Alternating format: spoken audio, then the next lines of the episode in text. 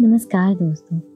स्वागत है आपका हिंदी लिटरेरी एसोसिएशन द्वारा प्रस्तुत पॉडकास्ट बातें में, जहाँ हम आधुनिक भारत से संबंधित संस्कृति, विरासत और साहित्य पर चर्चा करते हैं। सुनिए हमारा आज का एपिसोड मोहल्ला सिर्फ़ स्पॉटिफाई पर।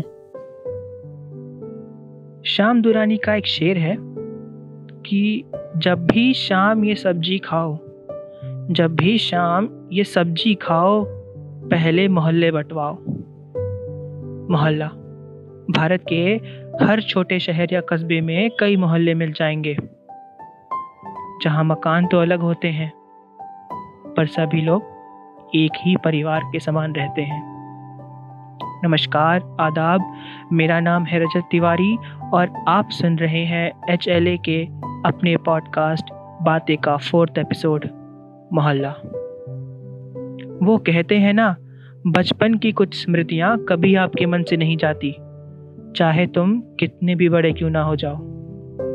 मेरी यादें मोहल्ले को लेकर कुछ ऐसी ही हैं। चाहे वो दोस्तों के साथ उधम मचाना, पड़ोस के घर दोपहर का खाना खाना, या होली पर रंग उड़ाना, और न जाने ऐसी ही कई बातें। बात शुरू होती है बनारस के दुर्गा कुंड से। यूँ तो उसे मोहल्ला कहना अजीब सा लगता है, क्योंकि आज भी याद करता हूँ तो वो किसी बड़े परिवार वाला एहसास देता है।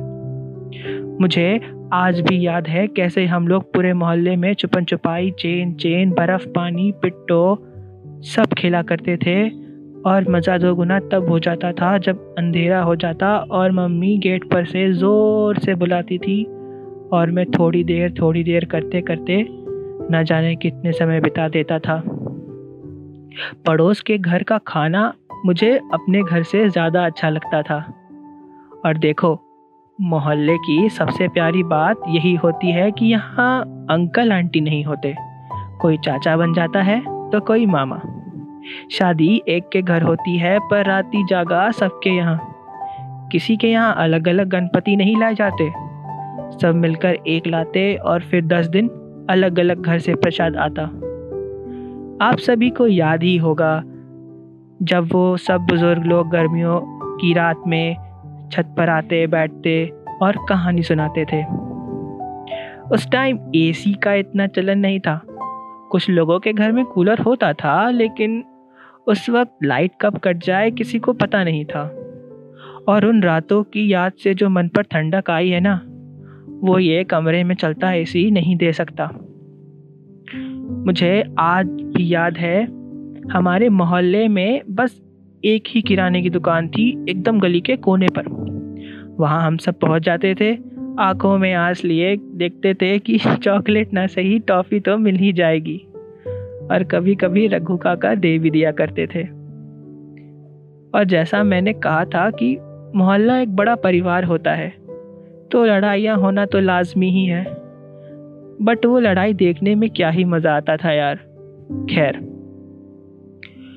बनारस में करीब पाँच साल गुजारने के बाद पापा का ट्रांसफ़र मुजफ्फरपुर में हो गया। मज़े की बात यह है कि वहाँ भी मोहल्ले वाली फील ख़त्म नहीं हुई। वही स्कूल से आकर होमवर्क कर लेना, फिर चार पाँच बजते ही एक एक कर सबके घर जाकर बुलाना, दूसरे मोहल्ले वालों से लड़ाई करना, वहाँ भी चालू ही था। आज शाम के बाद कौन हँसते हँसते घर जाएगा, कौन रोते रोते ये भी नहीं पता था। शायद मोहल्ले हर छोटे शहरों में होते हैं। या यूँ कहें कि वो छोटे शहर इन्हीं मोहल्लों में होते हैं। तकरीबन कुछ साल वहाँ रहने के बाद हम गुड़गांव आ गए।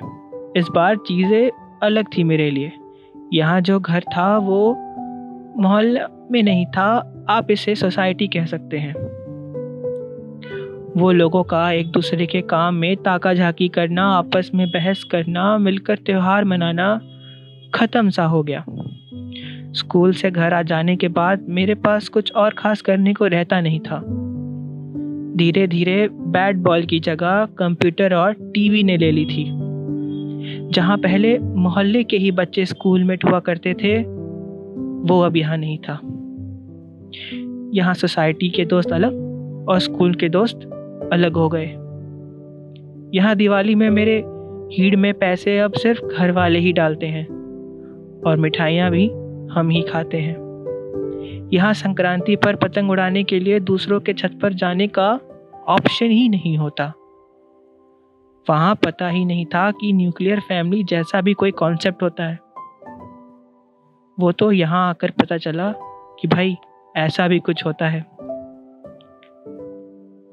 हिंद साइड में देखो तो जो कैरेक्टर डेवलपमेंट मोहल्ला आपके जीवन में करता है, वो मेरे ख्याल में कोई और नहीं कर सकता। कुछ लोग मेरी बात से असहमत ज़रूर होंगे, लेकिन सच कहूँ तो आज खुद मुझमें थोड़ी सी भी सामाजिक ज़िम्मेदारी की समझ है तो उसका श्रेय मैं अपने बचपन के उस दुर्गा कुंड को ही देना चाहूँगा। हो सकता है सोसाइटी भी इंटरेस्टिंग होती होगी, प्यारी होती होगी पर मुझे मेरा मोहल्ला ज़्यादा प्यारा लगा।